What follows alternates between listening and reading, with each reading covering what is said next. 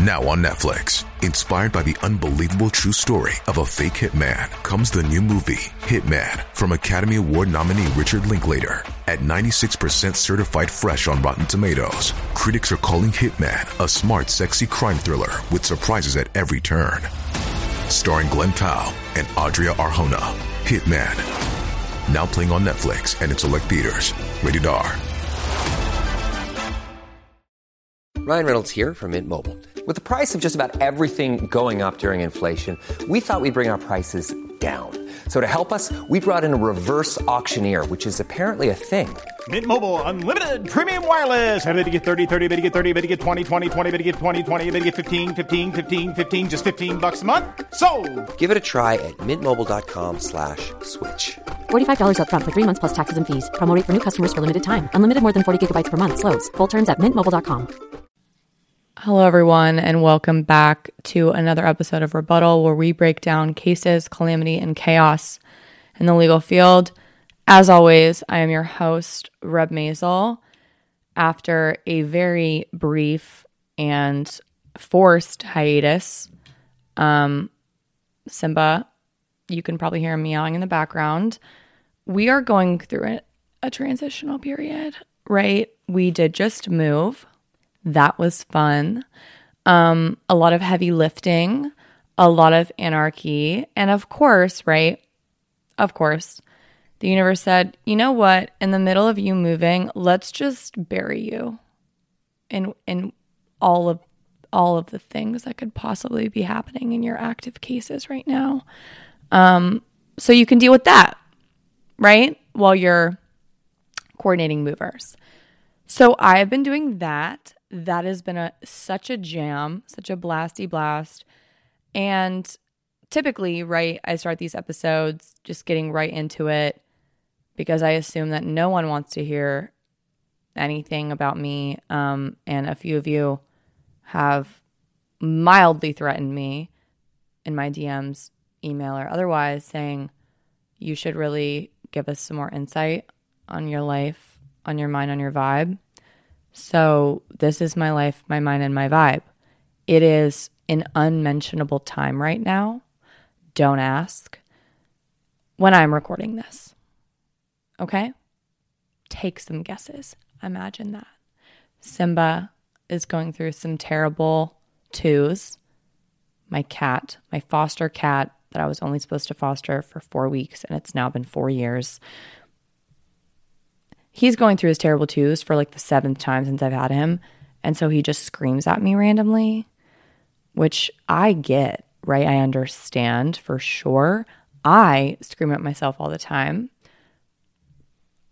Mostly in a loving way, though. Mostly like, wow, you're so amazing, but also, what the fuck? But yeah, so that's some fun background. If you hear it, just pretend like you didn't hear it and rate me five stars, obviously. And work is just busy. It's just busy. If anyone is listening from my job, no, you aren't. um, and if any of my friends are listening, specifically my lawyer friends, why have we all been in the fucking trenches? I feel like I'm currently, if you look at my phone right now, I have about eight different conversations running between all of my closest lawyer friends and every single one of us, it's like all of us cussing, a lot of memes, a lot of screenshots of tweets to hopefully garner a giggle from any any of us either side and a lot of good luck, feel betters, wishing you well or like fuck him, fuck that, damn that blows. What the fuck are we doing? Let's quit and be bus drivers a lot of that rhetoric, right? And I think something is in retrograde, the stars, the universe, the moment, the vibe. I know some bitch with a very great succulent collection is going to tell me, right? Now that I mention it, she's going to give me the full breakdown. Fantastic. I'm looking forward to it. But, you know, I do believe in in some retrograde shit when it comes to when it rains, it pours. And also, I always kind of feel like the people who are around me in my life, who I love and who I talk to a lot and who I share laughs and energy and hopes and dreams with, a lot of chat with, we tend to be on par- parallel lines. I don't really get it. I don't really know why. I don't know why that is. I think it's probably something to do with, oh, what you're putting out into the universe, you're getting back. And so, what I'm putting out into the universe is giving me back a bunch of people who are also flying by the seat of their fucking pants, right? Which like love that, love that for me. But I would really love at some point in my life, like if if if at any point someone came into my life and was giving like public librarian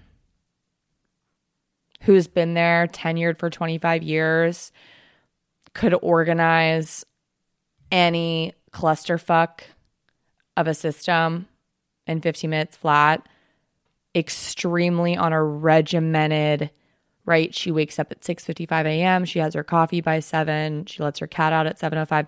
That kind of fucking schedule, pattern, habits, right? That I am literally allergic to. If anyone came into my life like that, I would immediately know that maybe I was a changed person, that I could have possibly attracted someone like this. Um, but you know what? I'm not holding my breath. I'm not holding my breath. I love not being in a routine or a pattern. I know that's literally a sign of menti illy, but I don't know. I mean, I mean, you know, if for all the people who are still listening who or maybe turn it off because they're like, oh my God, she's like an astrological girly. Look, I'm a Sagittarius for anyone who cares and knows, that'll explain it all for you. But regardless, even if we're not talking about the stars and the suns and the oceans and all that shit, I just love change. I love change. I thrive in change. I thrive in new environments. Um, my comfort whenever life, you know, throws me a curveball and I don't duck in time is to do something jarring and drastic that may or may not be semi permanent like a move. Um, mind you, this move was planned. It was not impulsive. Um, and I'm very happy about it. I love my new place. It's great. It's fun. It's gorgeous. It's awesome. Um, it's an upgrade. Uh, but you know, that's how I'm feeling right now. I'm feeling I'm feeling good about everything changing, everything being clusterfuck. So, you know, save your thoughts and prayers, save your T's and P's for the librarian who fucking needs it. I don't. I'm fine. I'm great. I'm good. I'm tired. I'm whelmed, but not overly so, at least right now. We'll see in a couple hours. so that's what's going on in my life. How are you? Take inventory, take stock, please. Think to yourself if you're on your way to work or on your way home from something or just walking around your neighborhood in circles hoping for a sign. Um, this is it. Take inventory of what the vibes are of what's going on. Simba i swear to god. Shut the fuck up. Take stock think to yourself where am i at how do I feel? How does my body feel? How does my head feel? How does my tummy feel? How do my thoughts feel? Do they feel positive? Do they feel negative? Do they feel funny? Do they feel dull? Do they feel boring? Do they feel exhausted? Give yourself the patience and love and break that you give to so many people all the time. Thank you. For those of you who can hear my cat, again, Please ignore him. He's going through a moment, he's going through a time. No, I do not want you to start a subreddit saying Reb Masel canceled for abusing her cat. Okay? I don't want you breaking down his meows, amplifying the sounds, calling in a cat expert, a feline connoisseur to tell you, oh, yeah, that's a distress. That's a distress call yeah, that specific meow right there was definitely was definitely something heinous. right? That was deranged. I don't want, please, God, for the love of God. That would be hilarious because that would be so deluge on all y'all's part. And I love being part, right, of someone else's fucking Delulu moment. Um, but he is so well fed. He is so spoiled. It's absolutely na- nauseating, truly. That was my soapbox. I am now stepping off of it to get on a bigger one and a more fun one. Our first murder. Will it? Let's think. Yeah. This is so, oh my God. Okay, this is our first murder. Holy shitballs. And in classic rebuttal fashion, nothing we do here is going to be obvious or normal or expected, predictable. Okay. No, it's not going to be fucking Ted Bundy. No, it's not going to be fucking Ed, J- John Wayne Gacy. No, it's not going to be fucking one of the Eds. There's like a million Eds that did some crazy shit. Those are so fucking interesting, sure, but it's been done a million times. It's been done. We're exhausted. We're tired. Ted Bundy was nice. John Wayne Gacy was a clown, literally and figuratively. Like, that's it. That's the pod. It's not going to be that. Um, for those of you who have heard about this story, if you heard it in a law school class, I'm sorry. If you didn't, like I actually didn't, I had never heard of this case before. Um, it's a bit of a travesty. This would have this would have garnered some buzz, right, in my crim law class, as I'm sure it still does in the UK, allegedly. Because that's where we're going. Okay, we're shipping off. We're going to sea. We're going to the United Kingdom, the kingdom that is united. And we're also going to turn the time back hundreds of years, which is always really fun because then I can be super fucking. I can just fill in where I want to fucking fill in because who's gonna sue me for def? You know what I mean? Like who's gonna fuck? No, none of y'all. None of y'all bitches. Y'all are dead. Okay, you can't defame a dead person. All y'all bitches are gone, and all y'all bitches were crazy. Um, and I can say that on the record, and I will say it on the record. So, I'm going to set the scene for this case with a simple question that I'm going to pose to all of you. And this question is also the title of a book, which I am pulling much of my information from. That question is, quote, is eating people wrong? Question mark. Is is eating people wrong, right? Yes, no, maybe so. This book Okay. That was the title.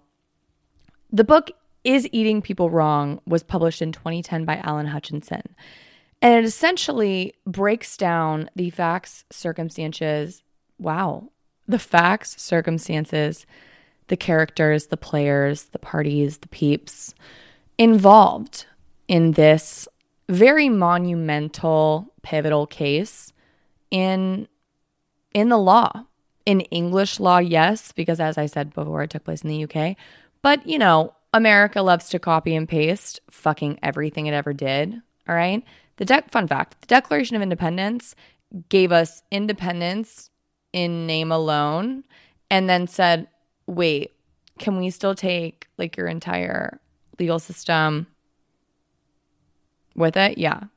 It's all the same shit. Okay.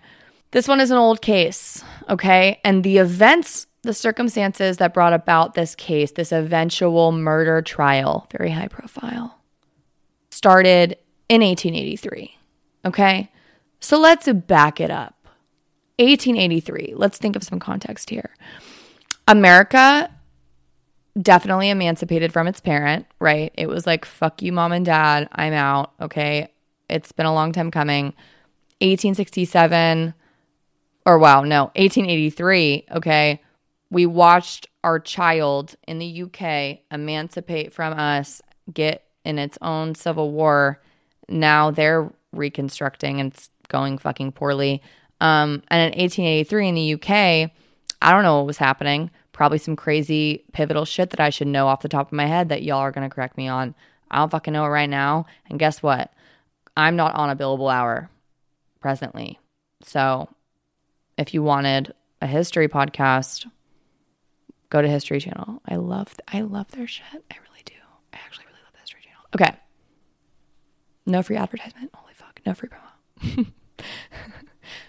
they need it.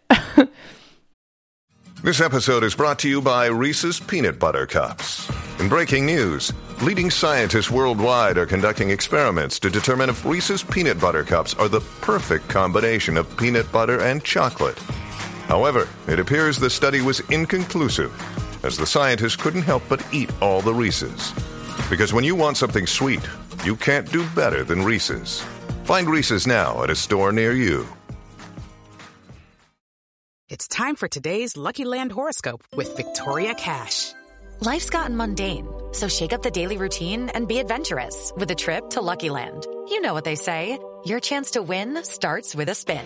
So go to LuckyLandSlots.com to play over 100 social casino-style games for free for your chance to redeem some serious prizes. Get lucky today at LuckyLandSlots.com. Available to players in the U.S., excluding Washington and Michigan. No purchase necessary. VGW Group. Void or prohibited by law. 18 plus. Terms and conditions apply. in 1883, okay, shit was going down in England. I'm literally anytime in England, anytime any story is set in England prior to like 1950, I'm just imagining Charles Dickens. You know what I mean? Like I'm just imagining a lot of old men in in very ill-fitting suits just looking tired and sad and hungry. And women women not allowed outside, you know, the vibes. So, there's a lot different, obviously. One thing we can all agree on is that there is a lot different between the peeps from 1883 and the peeps from 2023. But one thing that has not changed, okay, one thing that has remained constant is rich people loving a good booze cruise. Okay? Rich bitches love a fucking yacht. They love a boat. They love a pontoon that's elevated. All right? In the millions of dollars category. They love a trip, a journey across waters, right? Which is super fun, super great, such a vibe, right? Like, who doesn't love a fucking boat, right? But this is not a boat. Okay, this is not a boat. And and yes, there was a difference in 1883, so much so that during the court case about this eventual murder fucking trial, the judge in the case, I mean, he kind of went rogue. A lot of the a lot of shit went rogue, okay? He realized that he had called the the yacht involved a vessel or like a but whatever. And he literally went back in his opinion okay that was already like printed everything. He was like fucking cut the cam throw the papers back burn them all. We need to redo this shit. That shit was a yacht. Do not get it twisted. It was not a boat. It was not a vessel. That shit was a yacht. He literally went back track changes and changed that fucking one fucking few word because apparently that was pivotal. Apparently that was just so fucking important. Even though everything else about the yacht, like the dimensions of it, how big, right, how big it was, whatever, its ultimate demise, everything about it was also look, look. I, I don't want to make waves, right? I don't want to shit on, um, you know, someone's decision to have a corrections corner, but it very much feels like the yacht club dead ass was like, don't fucking, are you fucking kidding? That shit was a yachty as hell. That shit was a little yachty. Um, and we're fucking offended. So get it fucking right. And mind you, right, you might be thinking, oh, it was probably just a nice boat. But like in 1883, they're still like traveling. You know what I mean? Like there's, it's probably used for transportation. No, I'm being dead serious. Pleasure yacht to like do a booze cruise. That's like they had that shit in 1883. They didn't know what a germ was, but they had pleasure cruises. It's just like unsur- like it's honestly unsurprising to me personally because I'm like, well, yeah, bitches who like you know are are fucking rich and have too much money and don't know what to do with it. They're gonna do some shit like that. They're gonna find a body of water to put some expensive equipment in that's hard to maintain and requires a staff. Period. So the individual, okay, the yachter at hand, his name is John Henry Want, right? Which are three names, okay? And and his last name Want is literally spelled like W A N T, Want. John Henry Want. Like name a wider name you could ever have named anyone. And and and right, it not that his not that him being white has anything to do with this one, right? Because oh, it's the UK. Okay? At this time, you're loaded and you have a yacht, you're probably colonizing something. You're probably infiltrating some kind of indigenous community somewhere in the world to gather your riches. Um, and John Henry Want, okay, the most basic fucking English name of all fucking time, he he was definitely a yacht club man. Okay. He was a yachty. All right. He was a big yachty. He he was a lawyer, okay, RIP for my reputation. You know, I, I love I love a lawyer moment. I love a I love a group setting. I love a fraternity kind of set. Like, oh my god, a lawyer, no way. Um, I'm pretty sure he used his legal knowledge to like literally gnaw on some gnaw on some bone. We'll talk we'll we'll get to it. Allan Hutchinson's book, he says, quote, he was a tall man who cut a showy figure with his rugged features and extravagant mustache. Showy figure. I'm not sure if I'm loving that. You know what I mean? Extravagant mustache. It's giving douche. Like it's giving it's giving, you know, the guy on the Monopoly fucking game board with his fucking dumb fucking eyeglass. Like, please. Like, I, everyone, what, um, what are you doing today? I'm to go oh, ride my fucking yacht. All the working class people walking by in the coal mines and shit. Literally, like, off on their 85th war around the world are like, man, fuck that guy. Fuck, J- what's his fucking name? John. Yeah, fuck that guy. Anywho, um, his name's John Henry Want. He was called Jack because that's super original. I'm sure every, everyone's like, oh, John? Who's John? Oh, Jack. Oh, like, why didn't you just say the name Jack, please? Jack made his fortune in Australia, all right, as a successful maritime lawyer who dabbled, quote, in a variety of dubious commercial ventures. So he's a snake, right? He's he's an attorney, woo, who is doing some shady shit. Woo. wow, shock of the century. Um and you know, he he's very much involved in politics. He he has a lot of connects there. He's just racking up the cash, racking up the racking up the shit. Um in in mildly criminal ventures. But again, right, he's a lawyer, he knows the law, like what could ever happen to him. Um, so and he's chilling in Australia, you know, uh, stacking his dollar bills, his coin. And and at some point, okay, he looks around and he sees other fucking rich people and he's realizing that they're all fucking on those really elevated pontoon boats. They're on a fucking yacht, they're on a pleasure cruise. He wants to be part of the yacht club, right? He he's like, this is fucking sick. He knocks on the door and they're like, you need to fuck, mm, that sucks. Go get a yacht, bitch. He was like, per. So he left Australia, okay, traveled his ass all the way back to the United Kingdom, which, you know, in 1883, obviously a short trip. The fuck? Um, but he wanted to purchase a yacht. Okay, he wanted to be accepted. He wanted to be part of the popular crew. He ends up picking out a 52 foot, 20 ton boat constructed in 1867. All right. Currently, the time is 1883. So, you know, I'm not really a boat a boat connoisseur. I don't really know much, but back then, right, the materials that are that are used prior to the industrial revolution, um, I can imagine are a lot of wood. Right? A lot of wood not a lot of sealant. Not a lot of sealant. I don't know. Um, I feel as though just like off context clues, like it's it's giving scientific method right now. Okay. I think that almost 20 years after a wooden ass little 52 foot yacht was built in the 1800s, probably not in tip top shape. Like, probably not the shit, right? Like, Johnny Boy Jack whatever your name is. I thought I thought it was giving rich, right? I thought we wanted to be loaded with all our yacht club friends. Why are we going skimpy, coupon, Groupon on the yacht? when you traveled all the way to get, I don't know. Look, ain't my yacht. Do what you want.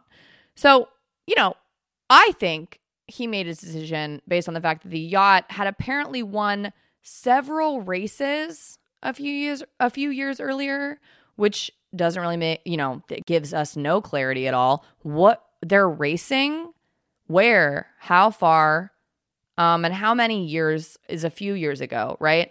Because of course, our fool Jack, okay, he looks at this yacht and he's like, oh my God, it's won a few races, probably short distance.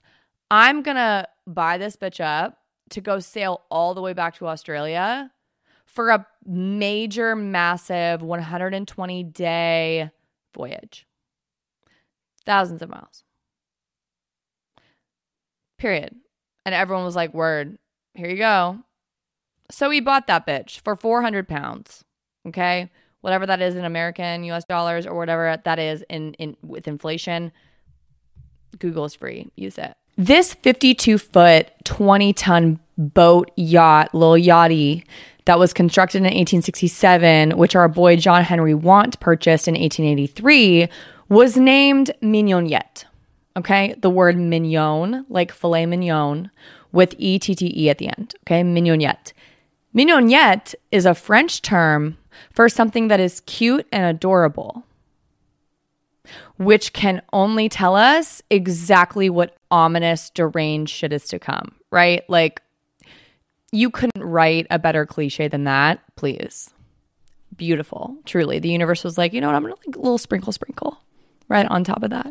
So basically, he's like, okay, I'm gonna return home on my cool ass yacht. I'm gonna roll up like the G that I am in front of all my fucking friends. It's gonna be so sick. I'm gonna be like, hey, guess who? Guess who it is? Oh my god, it's Jack. Like, period. Um, and so he he has to look for a crew, right? Because he can't do this shit alone. I don't even think he can do it if he like even if he wanted to. I don't think he's lifting a fucking finger to be honest. He's not really giving like hardworking vibe. So he finds a man named Captain Tom Dudley. Okay, Tom Dudley. He he was a short man. He was a short king with red hair and a beard. Um, I say short king now. It's not giving short king in a minute. You'll see why. He um had earned himself quite a reputation. Okay, quite quite a rep as being a very dependable, very great, very awesome captain. Look, he was a religious man, okay, ran a tight ship, shit was on lock. Notably, in my opinion, he also insisted that any crew that he captained remained dry, meaning no alcoholic bev, no adult beverage. And I am all I'm all for it, okay? I'm not someone particularly who's like I need to have, right? Like my my alk right now. But when we get to the events later, I'm definitely blaming our boy Dudley, okay? Tom Dudley, our captain, for like all the shit that goes wrong. And then also, I am in the middle of a calamity situation in the middle of the fucking sea, and I don't even have a bottle of rum, some moonshine looking ass, 1800s, burn your entire liver, liver, blood vessels, cut your life in half type of fucking drunk alcoholic bev. Like I can't even wallow in that. I have to be sober for this. I just have to go into this cold. That's kind of fucked up. That's kind of fucked up. Like I feel like after this, you know what I mean? Like I feel like that maybe wasn't I I think everyone was like, "Wait, okay, we should probably like fix a few things on our ship, but also make sure that we have something something to make us make us not live in our reality for a minute. Reb, that's like so unhealthy. Period. It is, but just wait. You'll be agreeing with me in a second. It is Ryan here, and I have a question for you. What do you do when you win? Like, are you a fist pumper? A woohooer, a hand clapper, a high fiver. I kind of like the high five, but if you want to hone in on those winning moves, check out Chumba Casino. At ChumbaCasino.com, choose from hundreds of social casino style games for your chance to redeem serious cash prizes. There are new game releases weekly, plus free daily bonuses. So don't wait. Start having the most fun ever at ChumbaCasino.com. No purchase necessary. VGW Group. Void were prohibited by law. See terms and conditions. 18 plus. He was married to his wife, Phil- Phil- Philippa, Phil- Phil- his wife. Okay. She was a school teacher. Our boy Dudley was was a captain. They had like 75 kids. Who fucking knows? Um, and you know, he had to be away from his family for long periods of time, but he wanted to make that dime. He wanted to make that cash. He wanted to make that moolah. So he's like, okay, I totally agree. Fine. My boy, our, our boy Jack, okay, our boy Jack with the yachty, he decides, he agrees to go the 16,000 mile journey for 120 days, captaining this yacht that John just purchased that is named the Mignonette. Dudley, okay, was was the ideal choice. Okay, he was free, he was open, his schedule was really looking fantastic, great, gorgeous, and he was paid by our boy John, John Henry, a hundred pounds for signing up, and a further hundred pounds on delivery of our mignonette to Sydney, Australia. Dudley included right in that fucking package is is the requirement that Dudley go out and find find a crew to man this bitch, okay? In my mind for for the crew members, for the seamen, the seamen of the United Kingdom, of England, um I have a better respect for them after hearing that Dudley had a rough time actually getting a crew, gathering people together to do this voyage. Why, you may ask? Because I'm sure they said, oh my gosh, you know what? I would actually love to do a 120 day, 16,000 mile voyage, right? I would adore that. That is such a vibe. That's such a moment. But like, let me like tour it, right? Let me like check. Can I like scope it? Can I do an apartment, a boat tour, a yachty tour? Apparently, they didn't just go in blind, right? They didn't just go in and go, whatever thing that you have floating on the ocean, I'm going to take to Australia. No, they did not. All of these crewmen, okay, these seamen who are presumably like, you know, wanting of cash and moolah, took one look at our little mignonette, okay, with her rotting fucking wood and her like two winning races under her belt of like a hundred yards, right? And said, you know what? I think I'm good. Like, no, thank you. Like, I'd rather be poor and alive, actually. Thank you so much. Um, so yeah, our boy Dudley had a rough go. Uh, also, okay, even when, even when he was able to convince some, some, some crew members, some seamen to at least, you know, get past the mignonette part, right? Get past the boat part, get past the little yachty part, okay? Maybe they were adventurous, right? Maybe it was like, people who would have voluntarily gone on the show Jackass in 1883, right? They were like, you know what? I want some adventure. I want some adrenaline in my life. I want to put myself into perilous situations. Um, they even after saying okay, fine to to our to our yacht, they then would say, "Oh my god, no, thank you," to the journey, right? Because they're like, "Okay, wait, could you go uh, break out a map? Could you go through that route for me one more time? Like one more fucking time? Like, do you mind?" going through that real quick. And our boy Dudley would be like, oh my God, yeah, of course. And he would tell them that they're going all the way from fucking London to goddamn Australia. And to get to Australia, they had to travel on eh, treacherous waters, okay, through, on, about, inside treacherous waters, especially around what's called the Cape of Good Hope. It is an unmentionable time in the morning. I have not Googled this. I'm not going to take a break to Google it. You should go Google it. I'm sure there is a lot of hope that is good that lies there under the sea. But um, yeah, apparently it wasn't. Cape of Good Hope was like Cape of fucking thoughts and prayers. Like that shit was not a vibe. That shit was fucking was fucking sketchy. And you know, again, we're on the Mignonette, right? We're not on the Titanic. Even the right, even though the Titanic like eventually sunk, at least at least it wasn't made of fucking wood. Like at least it wasn't made of tinder. At least it wasn't made of the shit that you put a marshmallow on to roast over a fire. Like please. After some initial failures, he eventually got some got some people. He got some guinea pigs, okay? To to be on this be on this unit, this absolute unit of a crew. These characters were a three-man crew, okay? Three men, that's all I could get and also the yacht's fucking small. It's to be our boy Dudley, okay, Captain Dudley, a man named Ed Stephens as the first mate, a man named Ned Brooks as the very able seaman, and then a Richard Parker as the cabin boy. Okay. Now, everyone here, everyone involved is all in their 30s. Okay. Our boy John Henry is in his 30s. Our boy Ed Stephens, 30s. Our Captain Dudley, 30s. Our boy Ned, 30s. Our boy Richard Parker, okay, our little cabin mate, our little cabin boy, was 17 years old.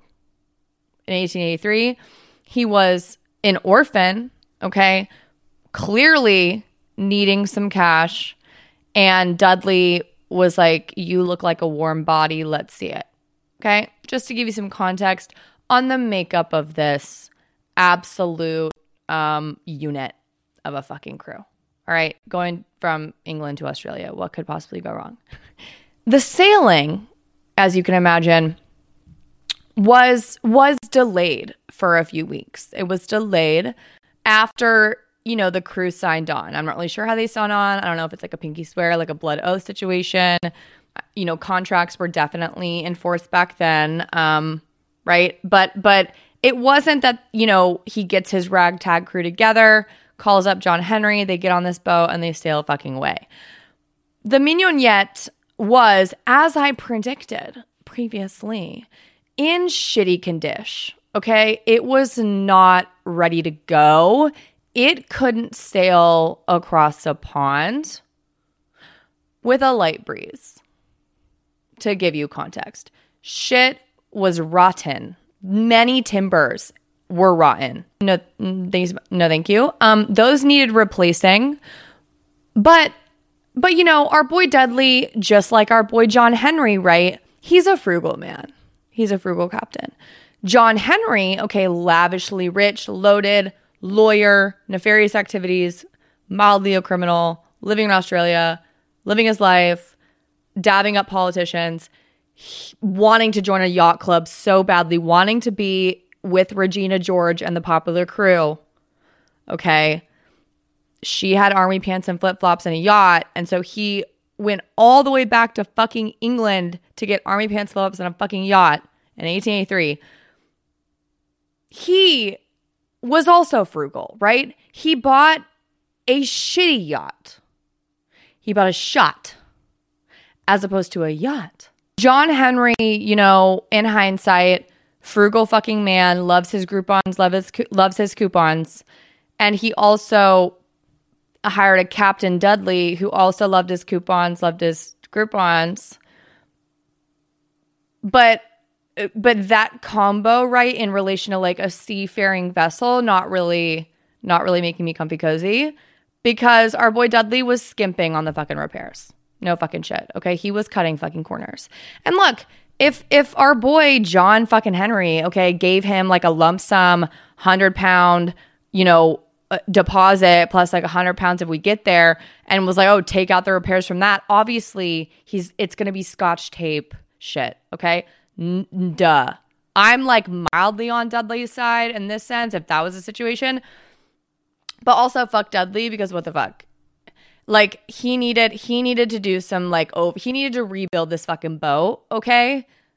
Like he's carving it out of a fucking log, redo the whole shebang and just like charge it to his tab, right? Charge it to John Henry's tab. He'll fucking pay. look. He'll pay that shit. But he didn't. He didn't do that. He just opted to make quote only minimal and make do repairs. Let's make do, right? Let's just make slash do when we're not even started. I'm imagining a make do moment, like maybe out of the 4,000 miles that you're traveling. Oh, wait, no, I keep thinking 4,000. Out of the 16,000 miles that you're fucking traveling, right? Maybe you're making do at like the 10, the 10K mark. Let's not make do at inch zero. But who am I, right? I'm not really a, I'm a land gal. Who, what can I say? In doing so, okay, in making these bullshit scotch tape, Elmer's glue repairs, our boy Dudley had some trouble, had some trouble getting the necessary documents to certify that this shit was good to go. All right, because in 1883 there was there was policy. There were departments that you had to go through. You couldn't just you can't just embark on trips, right? Like if you want to go colonize another location, we would like a cut. Is what I'm imagining is happening, you know, in the Britain, like in the British government and parliament, you know what I mean, what they're thinking about based on history. Um, they're like nobody nobody is leaving our our headquarters unless we give you we give you a little license, a little certification. They, right, all these inspectors are walking past this boat going, Yeah, no fucking chance. Good try. And so he's fighting with them, whatever, right? All that. And and eventually, okay, weeks after the crew is assembled, the Mignonette and its ragtag crew of three plus captain plus John Henry are ready to go, are cleared to go. But as noted in in the book that I'm referencing, it, not really sure if it was actually clear to go. We it's probably on the side of just nobody prevented them from fucking leaving, right? Like nobody like put up a gate between them and the open fucking ocean and said, don't fucking do it. I think they were like, don't do it, but like, mm, sucks. Dudley, okay. One thing I do enjoy about him, even though he he is a coupon queen, he is superstitious. Okay, he's superstitious. He's a little stitious. And he was like, you know what, you guys, I, even though I fucked the repairs so bad and my ragtag crew literally has a teenager on it, I, I, we're not leaving on a Friday. No, no, no. That is bad luck. We're to leave on it on a Monday. Okay, on a Monday. Departed, finally set sail for Australia from Southampton on May 19th, 1884. Right? 1884. First few weeks were great. First few weeks were a vibe. It was smooth sailing. It was fun. They were vlogging. They were you know, taking cute pics. Who really knows? To give you some context, if you're imagining five grown men on this 55 footer, um, the mate, okay, our first mate, Ed, Ed Stephens, is 37 year old father of five. Okay, a seasoned seaman. Um, he he, you know, had had had a record with the police previously for maybe pirating, maybe some pirate activities, but who doesn't, right? Like I I torrent movies too. Like it's fine. Um, and then we have the Seaman. Okay, he's referred to as the Seaman in this boat. I don't know if that. I don't know if they just didn't know what name to give him. Right? Like you always want to have a title. Like you don't you don't want to just be there. You want to be like the helper. You know.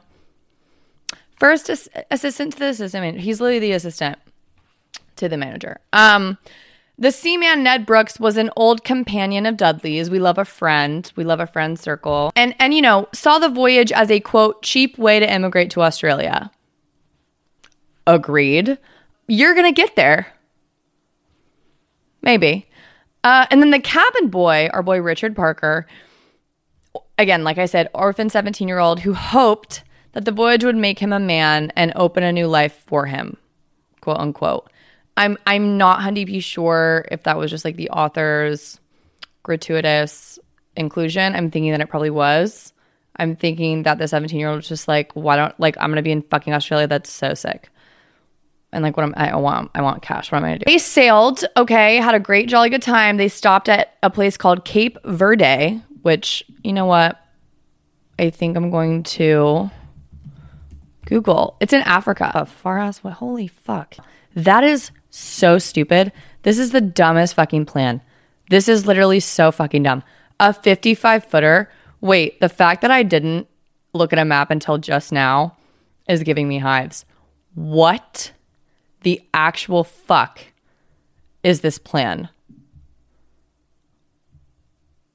It's giving suicide mesh, but it's neither here nor there. Not only, okay, were they going literally from Mars to fucking Jupiter on planet Earth instead of just buckling in and sitting on land, dry fucking land, they also said, you know what? We have a super windy, rough journey ahead of us on the South Atlantic. Why why would we ever travel on the most populated, busiest routes to make sure there are people around to help us or lead the fucking way. Why would we fucking do that? That's so stupid. Why don't we just go um the like shorter question mark way or just like a less beaten pathway because we don't like other people. Apparently we don't fucking like other people. We don't like seeing other people. And also we want to get there faster. Okay, we don't want to we don't want to be tied up. We don't want to be tied up. We want to make good time with these wins. That's such a fucking man thing to do. You know what I mean? Like, like it's such like I'm imagining my fucking dad. You know what I mean? Being like, oh my, god, like going 110 on the freeway to go to my volleyball practice just because we, you know, oh, we're gonna be 10 minutes early. Why do we need? To, why though? We're fine. Where, where? Are you, what are you look at? Like, the yacht club will be there. The yacht club will be there. I don't think anyone else on the crew has anything else on, on their schedule in Australia. That's for sure. Let's just calm down. You know what I mean? Like, let's just like kick back. But nope, they wanted to make a time. So, of course, right, they land in Cape Verde on June 8th, okay? Grab some supplies, which we'll get to. And then they hit the road, Jack. July 3rd, okay? Winds were calm. Shit was good. Shit was kosher. And everything was great.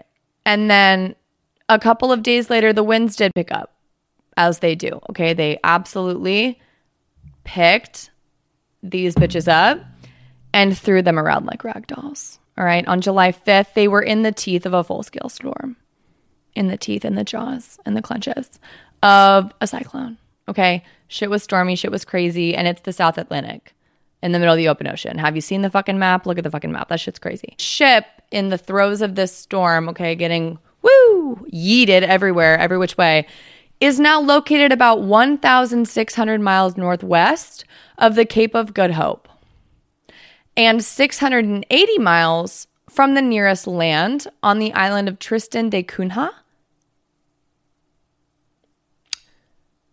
And and Dudley's decision to, you know, cut corners on the repairs maybe seemed like maybe seemed like a rough option. Right? Maybe seemed like not so great of a move, of a play. For sure. They are in the middle of nowhere. And sure enough, the ship was eventually hit by a huge wave and a large hole appeared, probably right where the rotting fucking wood was. I don't know. Taking a stab in the dark here. These are my ad libs, of course. Some of which, right? Some of which it, the author does note, and and you know, apparently the crew noted on their fucking way back. They were like, "Yeah, uh, that shit was already in disrepair. Like that shit was rotting even further. It was already kind of breaking up. This hole just got bigger and bigger. Um, and, and so Dudley, you know, the hole happens, and apparently all, you know, all four of them look at Dudley and go, What's the plan, Stan? And he goes, Get off the fucking, like, we're done, get off the fucking ship. So they have this tiny, petito, dingy ass lifeboat. It was 13 feet, little lifeboat craft. Um, that that they were that that that was their escape pod, right? That was their abandoned ship moment. This boat, Mignonette, went down in five minutes, less than five, at max five minutes. That is so crazy and insane. Imagine, it's not even just like, oh, like grab supplies, like everyone jump in. It's like they gotta like lower the fucking lifeboat. They gotta fucking like the ropes. I'm sure it was a bitch. It's in the middle of a stizzy. It's here in the middle of the storm. That's no, that sounds horrible. Um, but you know, I think I think in hindsight, they probably would have thought through a little bit less about the ropage and more about the supplies that they were grabbing. In their panic, literally everyone basically got in the lifeboat. The ship is below the water. It's fucking, you know, our yacht is woo. Our yacht, our yacht is a is a sinking yachty, and they're in the lifeboat, and they all look at each other and goes and basically go, so who grabbed like the food and water and shit? And they all were like,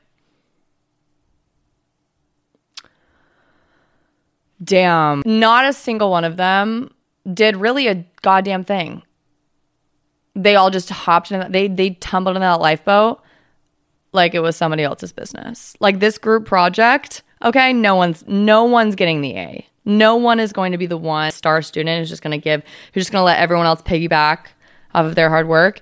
Everyone in this group project Uh, shitting the bed, bed, shitting the bed, shitting the bed. They they have scant provisions. Okay, when I say scant, I mean like literally none of them even picked, They all walked onto that lifeboat. They all hopped on that lifeboat hands free, hands fucking free. They didn't have shit with them at all. A cask of water, okay, and some tins of food that were allegedly scrambly dambly grabbed in the strug were lost to the crashing waves, right? Shit was crazy. It was storming. Not gonna blame you. And so they pushed off. They they look at each other and they're like, "Oh, what do we have?" They have only two tins of food between the five of them. One that was grabbed by our boy Dudley, and one by our boy Parker. Okay, Richard Parker, our 17 year old, has a head on him. The 30 year olds are fucking shitting the bed. 17 year olds like, let me get some fucking. So essentially, we're team. We're team Parker. Okay, we're team Richard Parker for sure. The 17 year old has it together. Obviously, um, they're pretty upset. They're not feeling great. They're not feeling awesome. And then another thing that they also are kind of, you know, looking back and regretting just a smidgen, just a tiny little teensy bit, is um, you know, they they didn't take those normal trade routes, right? They didn't take the most populated, the most heavily traveled paths in the middle of the fucking ocean okay, that were probably made heavily traveled for a reason, right? They were in the middle of no man's land. No one was kind of, no one was fucking going over there because guess what? Not everyone, and I would likely even guess, I would even counter to say literally no one else took a 55 foot yacht in the middle of the ocean, okay, and decided that that cove of good weather or whatever the fuck it's called, okay, was actually going to give them good vibe. Treacherous waters. Okay. Anything that's happily named at this point in this story specifically, know that it's a fucking red. Know that that shit is going to go bad quickly. Okay. That shit, that's it. You're done. It's the equivalent of Gwyneth Paltrow leaning over you after a trial saying, I wish you the best. Like, have the best. I wish you all the best. I wish you the best in life, or whatever the fuck she said. Like, you're done. You're done. Here, right, we have the mignonette, which means the cute, adorable little thing. Uh, we just got yeeted, okay, sunk in hard and fast into the ocean. The Cape of Good Hope. Oh, even better, the Cape of Good Hope. Yeah, no, it's the Cape of Bad Despair. All right. And then also, you know, our boy John Henry, his name sounds super generic and boring and and very much like, you know, it's giving like oil nepo baby, you know what I mean? Like oil industry nepo baby. Uh, probably not going to be like an extreme sport kind of guy. Um apparently not. Apparently apparently he's yachting around the world. Like no one is safe. Okay, no one is safe. Their prospects are looking bleak immediately cuz immediately they have to literally duke it out, of course, with a shark. Like, again, I'm telling you, this is a real story. I know it sounds so fucking cliche. I know this sounds like every other story you've ever heard in your entire life, but I promise it develops. Okay, it develops. They're they're beating they're right, like just like absolutely duking it out, fists up for the shark, okay, that immediately comes around them, like, hey, I smell a snack. Um, you know, the least of their ordeals to come they literally later when they talked about it, they were like, the shark was like a one off. Like the shark was so They were like, oh yeah, there was a shark. It, like they completely forgot. Someone like might have gotten bitten. Like, I don't know. Might have gotten a nibble. But anyways, back to the turnips that we have in these two cans. Okay, they have two turnips. Obviously, no shelter from the elements. Um, in in you know the initial hours they're thinking okay we need to ration right? And I'm, I'm curious to see like who was running the ship on that okay? Like right like dudley obviously was the el capitan of our you know mignonette but like the moment that they got in the rescue in the rescue beezy you know what i mean? In the life beezy um i'm i'm, I'm thinking that like the, the hierarchy shift. I don't know. I mean for for me for one right if i was on a yacht that was captained and you know, repaired allegedly by one person and shit went awry within five minutes of a little weather. the moment we're on that lifeboat, I am standing up on a bench and going, okay, everyone, show of hands, right? Who, Dudley in or Dudley right? Like we're, we're renegotiating the terms of this arrangement and we're now we're now changing up the salary too, right? Your your hundred pounds that you got in the beginning. Like, let's take some of that back. Who who decided, right? Like, who's gonna watch over the two cans of turnips? I'm not trusting any of these hoes. These aren't my friends, right? These aren't my homies. This is a random ragtag crew of some dudes, okay?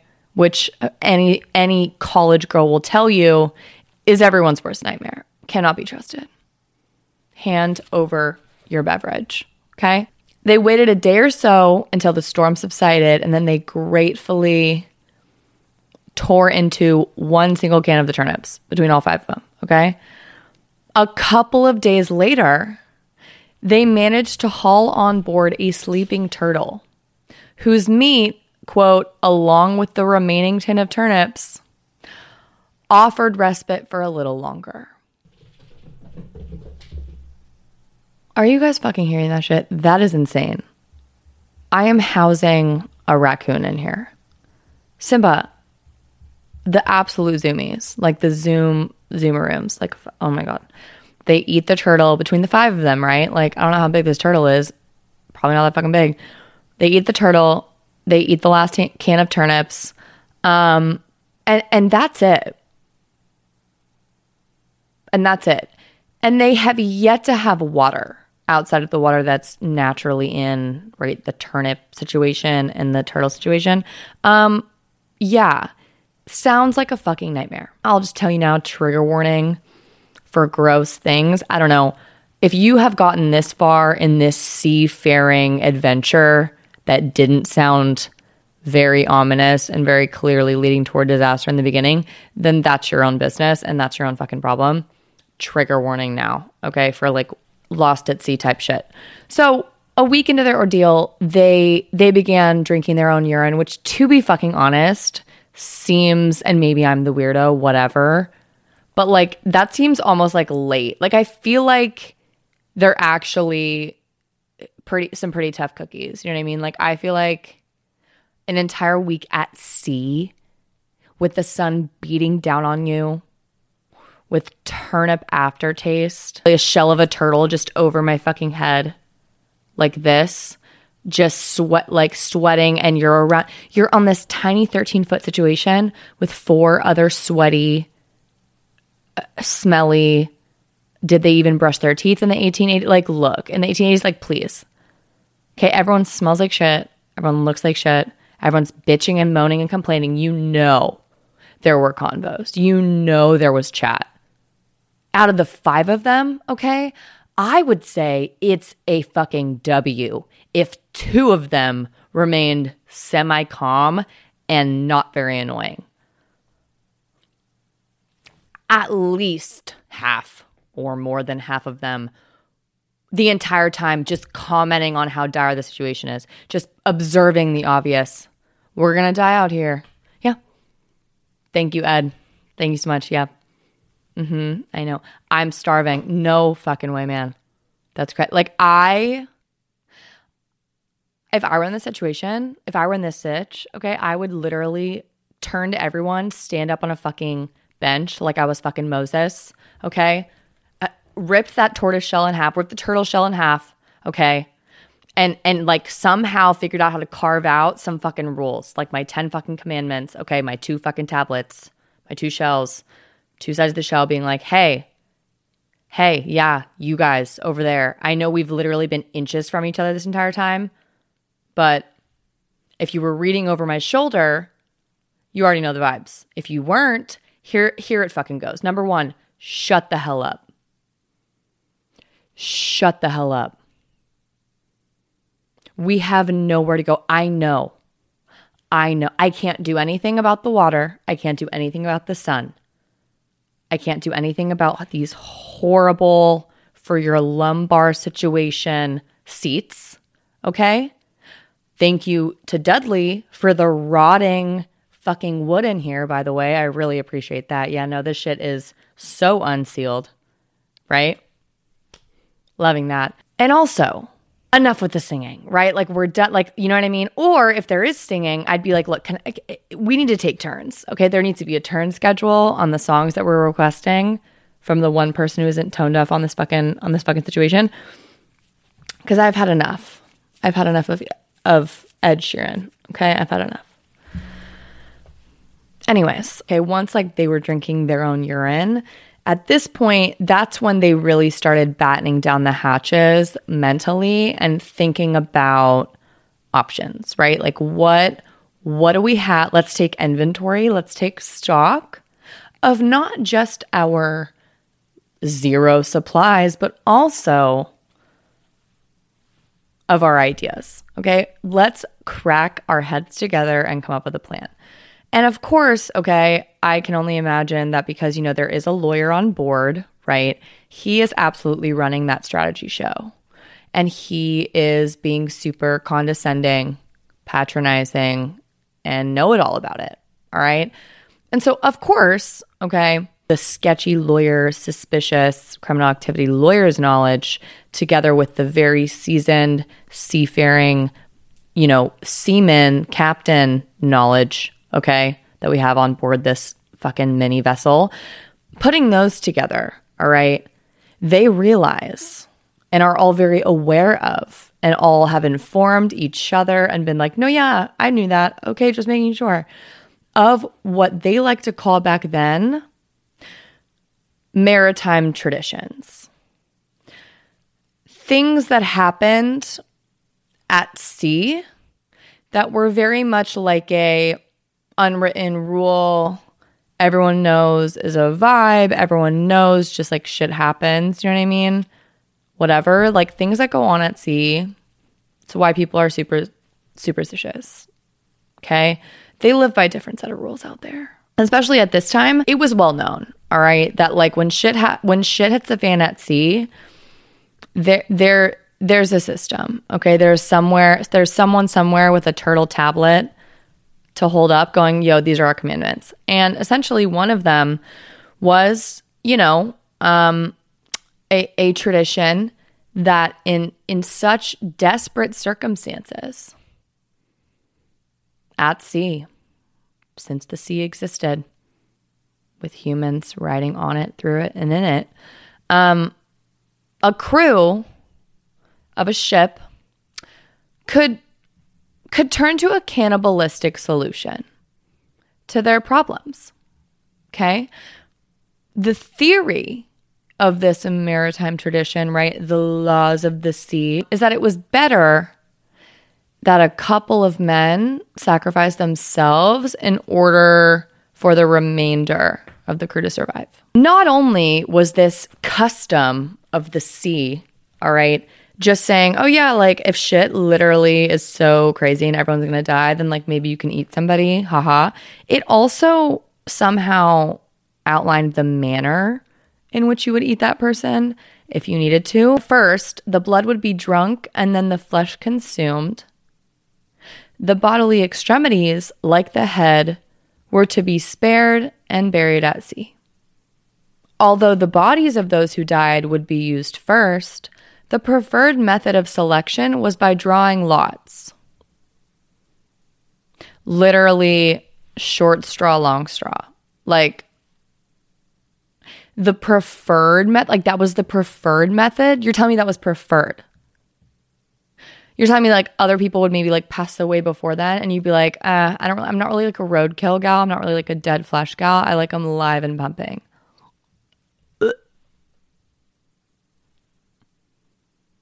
heinous. Literally rock, paper, scissors for your fucking life. Like you, oof. What would you guys choose, by the way? Like if you had to, right? If someone was like, hey, like we're drawing fucking lots to be eaten, what, what chance type game would you pick? Would it be tic tac toe? Would it be connect four? Would it be rock, paper, scissors? Would it be roll the dice? Would it be flip a coin? Would it be who can do the coolest back handspring on this dog would be a dance off, right? The judges have to be neutral.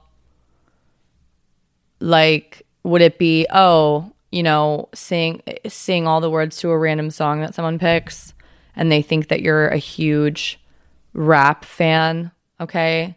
But they don't realize that you grew up in the sticks in the middle of the Midwest for nine years of your childhood. And so they put on Jason Aldean, Dirt Road, and you literally kill it in the cipher. And then your best friend has to be eaten because you literally just fucking, you're like, I'm sorry, I had to gag you. Like, I'm so, like, I just, I can't not eat that shit up. I don't know what I would pick. I feel like the last one I would pick. But it depends, right?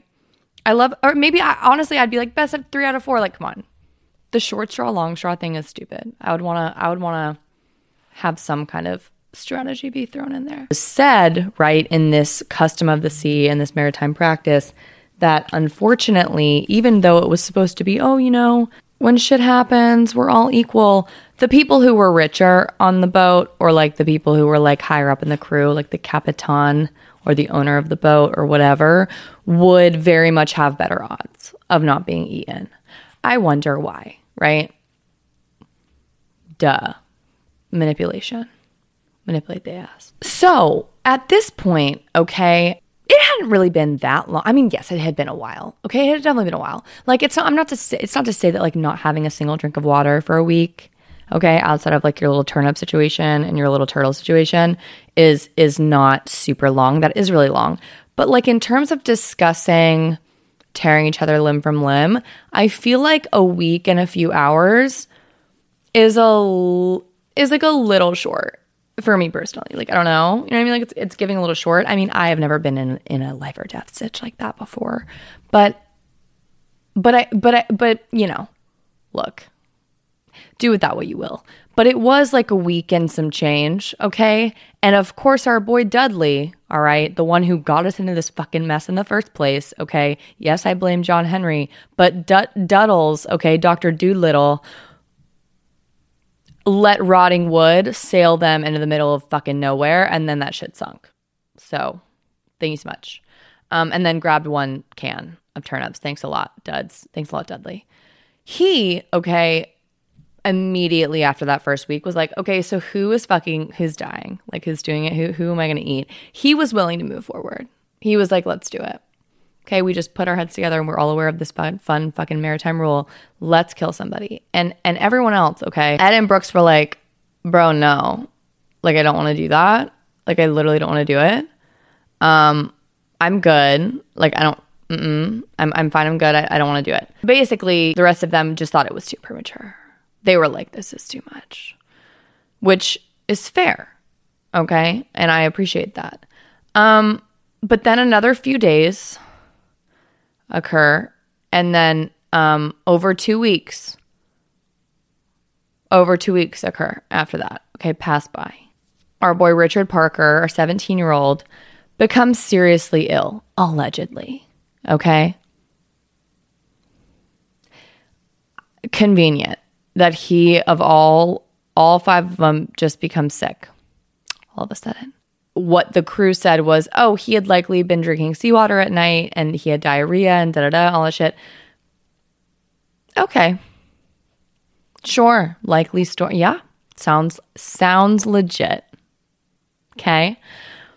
It had been eight days at that point since they had eaten anything. And Stephens, I think his name's Ned or Ed, right? They're like the same thing. Ned, Ed, okay, our first mate or whoever. Um, was also starting to really really go off the deep end okay deteriorate right everyone's bodies are shutting the fuck down okay that's why i'm like kind of like they were like oh like richard parker was just so sick i'm like everyone was fucking sick you know what i mean everyone was fucking sick whatever the assistant is assistant manager is like puking off the side of the fucking boat right he's ill another guy okay 17 year olds having diarrhea in a in a space of a fucking porta potty with five other people and and Dudley chooses that opportunity to be like, you know what, we should eat somebody. You know what I feel like doing? Chomping into one of y'all. Let's have that. Let's have that talk right now again. Actually, yeah, let's do it. It's great timing. He raises it again. Okay, he's like, hey, still on the table, and and again, everyone else was like, no, not really, not so much, but but Ned, okay, our boy who was puking off the side of the boat, was like kind of coming around to it he was thinking about it. he was like, it doesn't sound horrible. Okay. At this point, they claim that Richard Parker, okay, our 17 year old, wasn't really contributing to the discussion because he was like in and out of consciousness. Mm hmm. Sure. On the 19th day of their ordeal, 19 days, Dudley announced that, quote, if no vessel appeared by the next day, then they should kill Parker. Parker again is Richard Parker, the 17 year old. Because, of course, right? Like, fuck the young, fuck the kids, fuck the teenager with his whole life, life ahead of him. Like, that's what that's what riddles me. You know what I mean? Like like if I were stuck in a fucking boat with a bunch of zoomers, all y'all would get it. Like I mm No. I'm not saying I'm worth more than any of you, but how do you not like men are so fucking insane. How do you not try to protect the kid? He's 17. He's 17. They're like 30 something, okay? One of them like what? Obscene. Dudley said, Hey, he's already on death's fucking door. Okay, he's knocking on it, and death's, we can hear him moving around in there. He's coming to answer. Um, totally warranted. This is totally chill. He says, and this is right, what they admitted to after this, which is what blows my mind so much is like, I'm like, you could have just been quiet. Like, you could have not like really been quiet. Like, obviously, like this happened, but like the deets, like the dirty deets of of the negotiations, Dudley himself was like, "Oh yeah, no, I literally like in like during my oral argument to kill and eat Richard Parker, I said, "Oh yeah, he's the obvious why the fuck wouldn't we do him, right? He's the weakest one, he's closest to death, he has no wife and children. No wife or children. He's single as a Pringle who really gives a shit? He was like, very like, why would it be any of us? It's obviously going to be him. On that 19th day, at some point, Dudley said, okay, we're doing it. Let's ride. And the rest of the men held Parker down, and Dudley took his knife and put it into Parker's jugular vein. 17 year old even though, right, their whole collective stories later were all like, yeah, no, he wasn't awake. He was close to that, da da da. One of them slipped. Richard Parker apparently said, he said, what, me? That makes me so sad. I don't believe these fuckers. I don't believe these fools. I mean, okay, I get it, right? Survival, like shit's gonna happen, whatever. But like, don't lie. Don't fucking lie. I feel like that's a lie. Whatever. But of course, Dudley was the one. He was the main. He was the main guy doing it. Um, slit his throat. They drank Parker's blood. They, yeah, were just really thirsty. They said. They said it was literally like wild wolves. That's how they described themselves. They were like, we were ravenous. Like you don't even have to get. Why would you get into detail like that? Like what? Like you know what I mean? Like maybe like go brief on brief on the deeds. Like they were like no, yeah, like very very like detailed account of how much they felt like a wolf. Like chill, chill. They drink Richard Parker's blood and then they basically started eating, feeding off of his body for the next few days. For the next three days specifically. Um, eating his more digestible inner organs first. Ugh. Oof.